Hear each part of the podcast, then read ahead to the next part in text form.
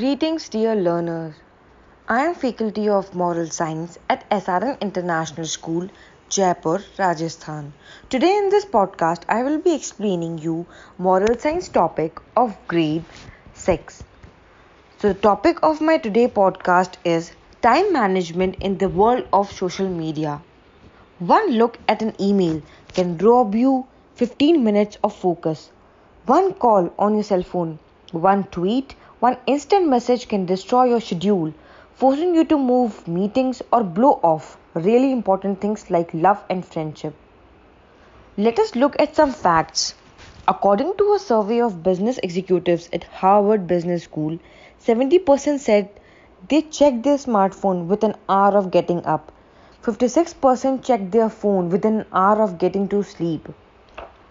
51% checked their phones continuously even during vacation. Opinions being made without much analysis. Today, everyone is free to give their opinion on the social media. These individual perceptions do the rounds on Facebook, Twitter, and WhatsApp mostly. We are bombarded by so many messages and opinions that we get confused and are often misled. This is the biggest drawback of social media. People thereafter glorify and resound the same opinions in front of others before checking any facts. Today, social media is a bigger influence than any other medium because of its viral effect. People keep forwarding the same message relentlessly and it triggers a chain reaction. Earlier, people used to say, technically speaking, or academically, or logically speaking. Today, people say, WhatsAppically speaking. So, the chances of misinformation being percolated are high getting hooked to the internet and mobile phones. With most of the young population having mobile phones and access to the internet, many of them devote a good part of their time on these devices.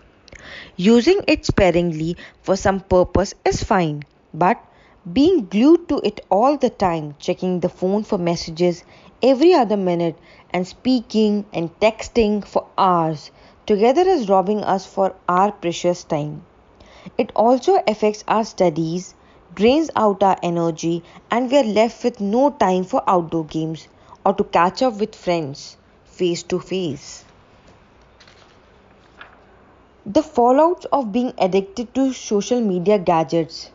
The first one is selfie fever, which is one of the most famous fallout of being addicted. The quest of Danny Bowman, a 19 year old in the UK, to take the perfect selfie drove him close to committing suicide. He used to spend to 10 hours a day taking his pictures with his smartphones. I was constantly in search of taking the perfect selfie, and when I realized I couldn't, I wanted to die. Bowman told a newspaper, I lost my friends, my education, my health, and almost my life. We must not get trapped in our own web by getting self obsessed with a habit. Use phones like phones and not 24 by 7 cameras. Cyber itch. A teenager was addicted to video games and spent a lot of money on buying new ones. She spent more than $8,000 on game upgrades. She was online all the time on her computer screen or mobile phone, and these ruled her life. She spoke to friends on Skype and other apps and thought them to be her best friends without having even met them. Her mother kept on telling her to stop this, but she defended her actions by saying, I have friends and I am learning. Her academic performance was going down and she also started failing at her college. She had to be admitted to her rehab center called Restart near Washington, US for her treatment. Heavy usage of mobile phones can lead to text neck. The neck pain and damage sustained from looking down at your mobile phones, tablet, and other wireless devices too frequently and for long is termed as text neck. This condition can cause lifelong pain in the spine of children.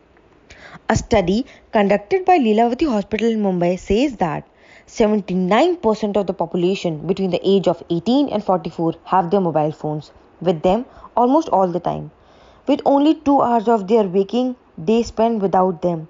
It also said that 50% of children using mobile phones are prone to spinal problems in India. This also is a cause of anxiety and stress in youngsters. There is a query for click sickness. Excessive engagement on the internet and mobile phones can cause not only health problems but also the young populace impact their performance at school and college. There are some managing ways that we can follow. We have to understand that most of the activity that we are engaged in on the phone and the internet are time wasters and we have to make efforts to utilize these gadgets properly. A phone is handy and can be carried anywhere by us. Therefore, we tend to use it more than laptop. Observe how many hours in a day you use it, average it over a week. And by the time it will become a habit that you are not using the phone most time. Since you know the problem, start rationing your time. Make mobile time windows and say 15 minutes in the morning, half an hour in the afternoon, and 1 hour in the evening. Internet. With Wi Fi connectivity being made available in public areas, we can use our tab, laptops, tablets anywhere, like in gardens, airports, restaurants, etc. Here are a few things you can do to save time. Use it for a research or something.